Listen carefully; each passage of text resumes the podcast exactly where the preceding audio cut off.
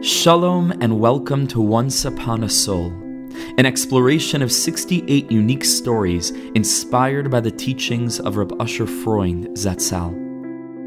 This podcast series is sponsored in loving memory of Mrs. Klari Safran Alea Hashalom. May the neshama of Rivka Sarah Bas Reb Yeshua have an aliyah. Adonai sefasai tiftach ufi agid tihilasecha. It's such a privilege. It's mamish such a privilege to embark on this new project, this new series together with all of you. I want to just begin by thanking you for devoting your precious time to journeying with me on Be'ezras Hashem, what's going to be a remarkable expedition, B'siyata Deshmaya, something really unique and valuable and precious. Be'ezras Hashem, something we're all going to be able to take a whole lot out from with Hashem's help. So, Be'ezras Hashem, just to begin by way of introduction to the introduction, in this particular episode, the first episode in the series will be an introduction to the stories, an introduction to the tzaddik or Basher Freund, whose teachings inspired these stories. I'd just like to begin with a few technical notes. So, Be'ezras Hashem, the general framework of these recordings will be to keep them around 10 to 15 minutes, 20 minutes max on average. I'll begin each episode by reading and translating one of the stories, and then I'll offer a few insights into the themes and the concepts woven into these incredible tales to offer a window into their depth and enable us to draw strength and guidance from these remarkable revelations, B'siyata Deshmaya. So, like I mentioned, I'd like to begin with an introduction to the stories, but even before we get into the stories themselves, I want to say a few words about the tzaddik whose teachings, messages, and spirit inspired these stories, the tzaddik Reb Usher Freund, So I myself am still in the process of learning more about Reb Usher in the context of this project and in reading these stories and getting to know a little bit just some of the chevra that were connected with him. So I'd like to share a little bit about what I've learned over the past couple of days and weeks. Reb Usher, as he was known by his Talmidim, Reb Usher, was born in 1910 and lived in Yerushalayim until his passing in 2003. A descendant from the Yid Kadosh of Pshisch and of Aaron Gadol of Karlin, Reb Usher had close ties with the world of Hasidus and was very influenced by those teachings, particularly the teachings of Rabbi Nachman of Breslov, Schusi Aganalenu. Over the years, he became known, to the few who knew, as a tzaddik nister, a person who was proficient in Kabbalah and whose personal avodas Hashem was awe-inspiring. But with all of his tahara and elevation, Reb Usher remained keenly attuned to the needs of others. And from a very young age, he was always looking for ways to help anyone in need, whether financially or in any other way that he could help them.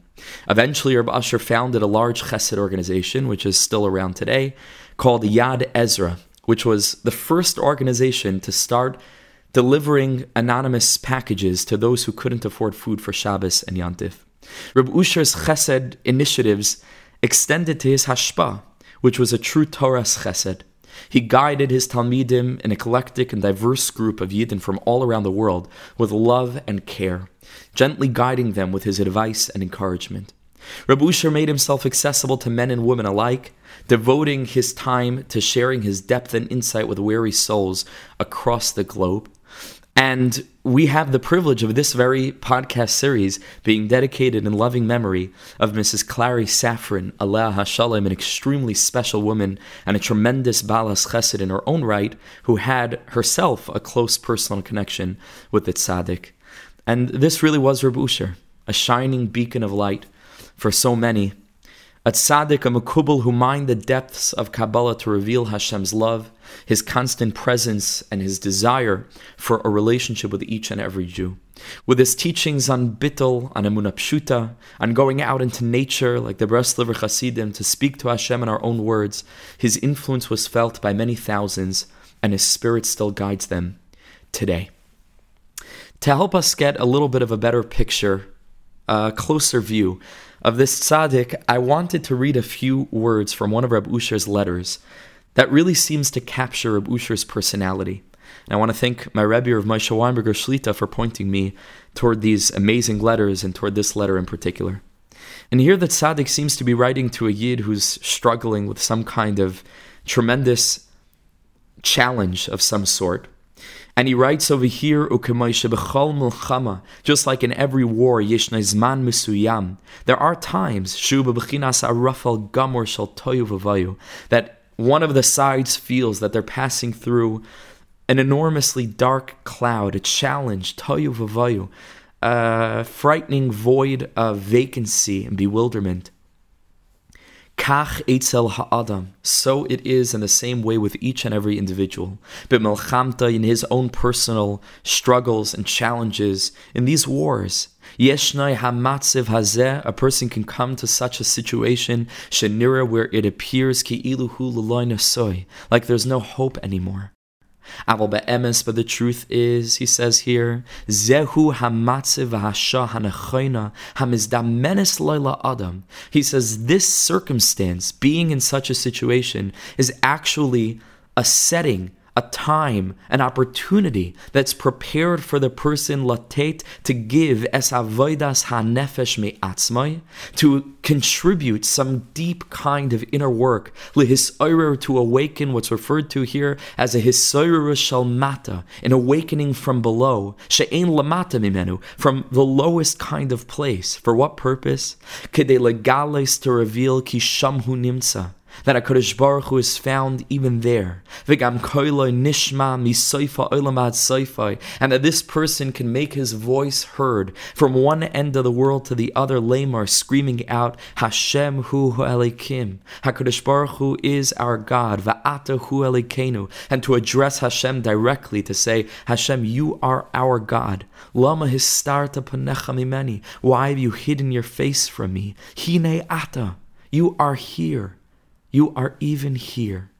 Vezehu, and he says that this is Tanugai Ha'amiti. This is HaKadosh Baruch Hu's primary pleasure that Hashem gets when even when we're in the dark and even when we're going through challenges and even when we experience that moment in our battle that appears to be hopeless, completely hopeless when we're able to call out from there and we don't lose touch and we remember that there's no such thing as despair in the world and we don't give up and we recognize that Kadosh Baruch Hu is constantly holding out his hand if we're only brave enough to take it. This is HaKadosh Baruch Hu's primary pleasure, Va'alav hushas ha'olam. And it was for this kind of situation, for a Jew calling out from the depth, like Rabbi Nachman says in Sichas Ran, that the main thing is mi beten sha'ol shivati, for a Jew to call out like Yonah did from the, from the belly of the whale, when everything seems hopeless, when we're closed in on all sides. Alav hushas ha'olam. It was for this that HaKadosh Baruch Hu brought the whole world into existence. An amazing few lines. And then when you turn the page over here, he writes, In order for a person to get to this kind of level, Rabbi Usher says we need every day to strengthen ourselves, and even many times a day. It's as if we almost need to start fresh, brand new, every single day, klal, not to give up and not to despair, mishum michshol, no matter what we're going through, no matter what kind of struggle and darkness and confusion and bewilderment.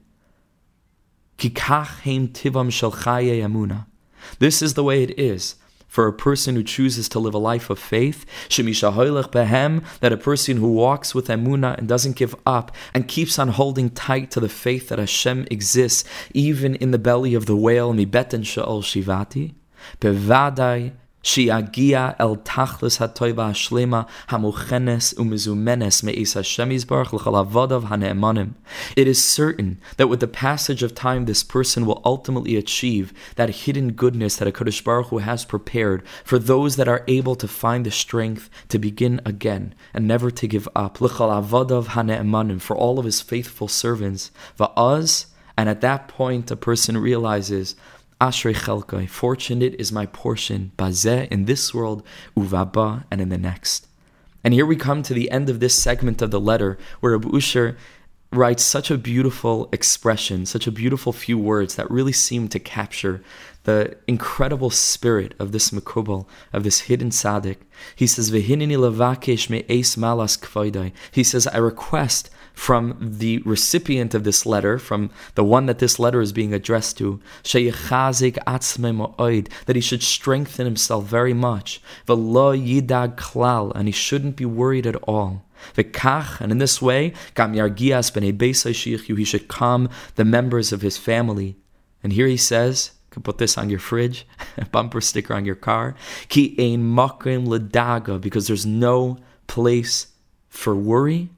Avol yesh makim letfila v'tachnunim lefnei shemea tfilas kolpeh.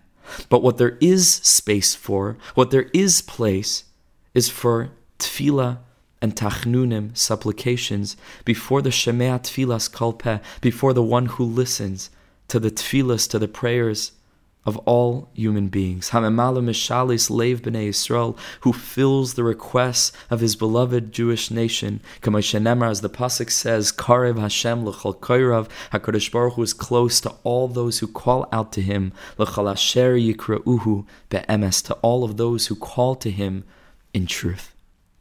What an incredible letter! What an incredible chizuk! There's no room for worry, but there is room for tefillah. Amazing. So here you see from the tzaddik's own words what kind of incredible chizuk was flowing forth from the neshama of Rabbi Usher, Rabbi Usher Freund Zatzal, this hidden tzaddik, who gave such incredible guidance and strength to those that had the privilege of connecting with him. And among those who had that privilege, who had that schus, was Rebbe Yahu Safran, the beloved husband of Mrs. Klari Safran, Allah Shalom bin Chaim L'chaim, who we mentioned earlier, in whose memory we have the schus of dedicating this series. And Rabbi Yahu writes in an article that he published in the Baltimore Jewish Life. He writes over here a personal story with Reb Usher that really provides further clarity into Reb Usher's perspective on life and the way that he held on and lived with Emunah Pshuta like he saw it clearly with his own eyes. And Rabbi Liel writes like this He says, Many years ago, I sat at Rabbi Usher's holy Shabbos table, and I reminded him of something he said about a particularly difficult event many years earlier. He listened closely, looking at me with his piercing and shining eyes. And he, and he talked ahead. Rabbi Usher had these clear blue eyes, something remarkable to look at. And suddenly he said, Ani amarti davar? I said such a thing? Yes, I said, you said that. Rab Asher responded, Atachos Shevsha Anime Daber, You think that I am speaking? My voice is simply a kli, a vessel, through which whatever God wants me to convey comes through. He reiterated, You think I am speaking? I say nothing.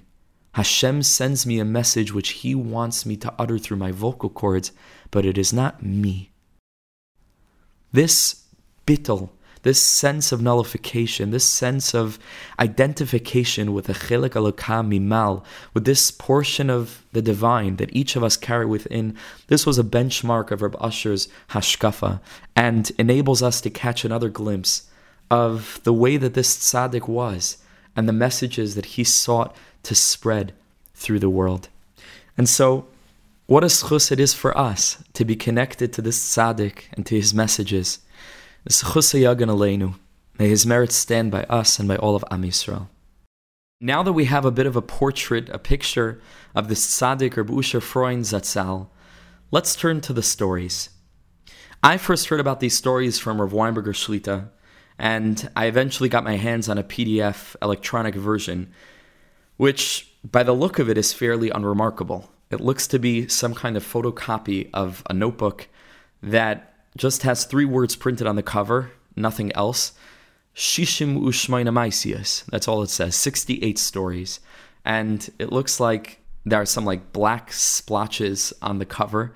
And that's it. There's no name of an author, not on the cover and not on the inside.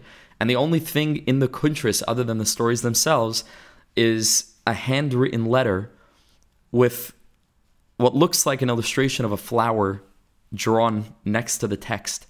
And the letter essentially says that these stories are inspired by Reb Usher. It attributes these stories to a Talmud of Reb Usher, and that's it. And then the stories begin. These 68 stories. Now, The stories are very short. They're about 10 to 15 lines of text each, just a paragraph each, very short stories. And they'll speak for themselves. There's really nothing quite like them, other than Rabbi Nachman's Sipur Maisius. Um, but in their brevity and in the way that they capture intensely profound ideas, they're unique. They're completely singular. They're completely unique. They're original. They're imaginative. They're poetic. They're beautiful. And I knew that I wanted to do something with them because they're such useful kalim. They're such amazing tools for communicating some of the most foundational teachings of Pnimius HaTorah, of Taras HaChasidus, of Taras HaNefesh. So when I was preparing for this series, I needed to find out who wrote them. And so I did a little bit of digging, and I managed to find out the name of this very special Yid, whose neshama served as the channel to bring these stories down into this world. I contacted him, and he was very gracious with his time.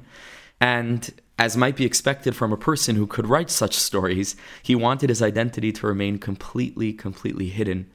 But he did confirm that he was very close with Rabbi Usher, extremely, extremely close, and that these stories are either direct or indirect reflections of Rabbi Usher's teachings. He gave us his blessing for this project, and it's a true honor and privilege for me to be able to have some tiny part in bringing these stories to the English speaking public. So, with those words of introduction, Be'ezus Hashem, we conclude the opening episode of Once Upon a Soul. And next week, B'siyata Deshmaya will begin the journey through the actual stories, one at a time. It's really something to look forward to. It really genuinely is. It's something remarkable, it's something special. And B'siyata Deshmaya, we hope that these stories will serve as good tools to bring these messages of Rabbi Usher and his Talmidim down into our hearts and into our souls. In the way of Yadata Hayom, we shouldn't just intellectually know a lot of important concepts, but the main thing is Vashivoisa Elavavecha. We should be able to bring it down into our hearts, into the realm of feeling, so that together we can link arms and march toward the Geula, B'siyata Deshmaya. Thank you so much to all of you for listening. Thank you for being a part of it. And if you can please share the link to subscribe to Elecha to all of those who might be interested in joining us for this journey, that would be a major help. So we really appreciate it and looking forward to beginning this remarkable journey next week with Hashem's help. All the best.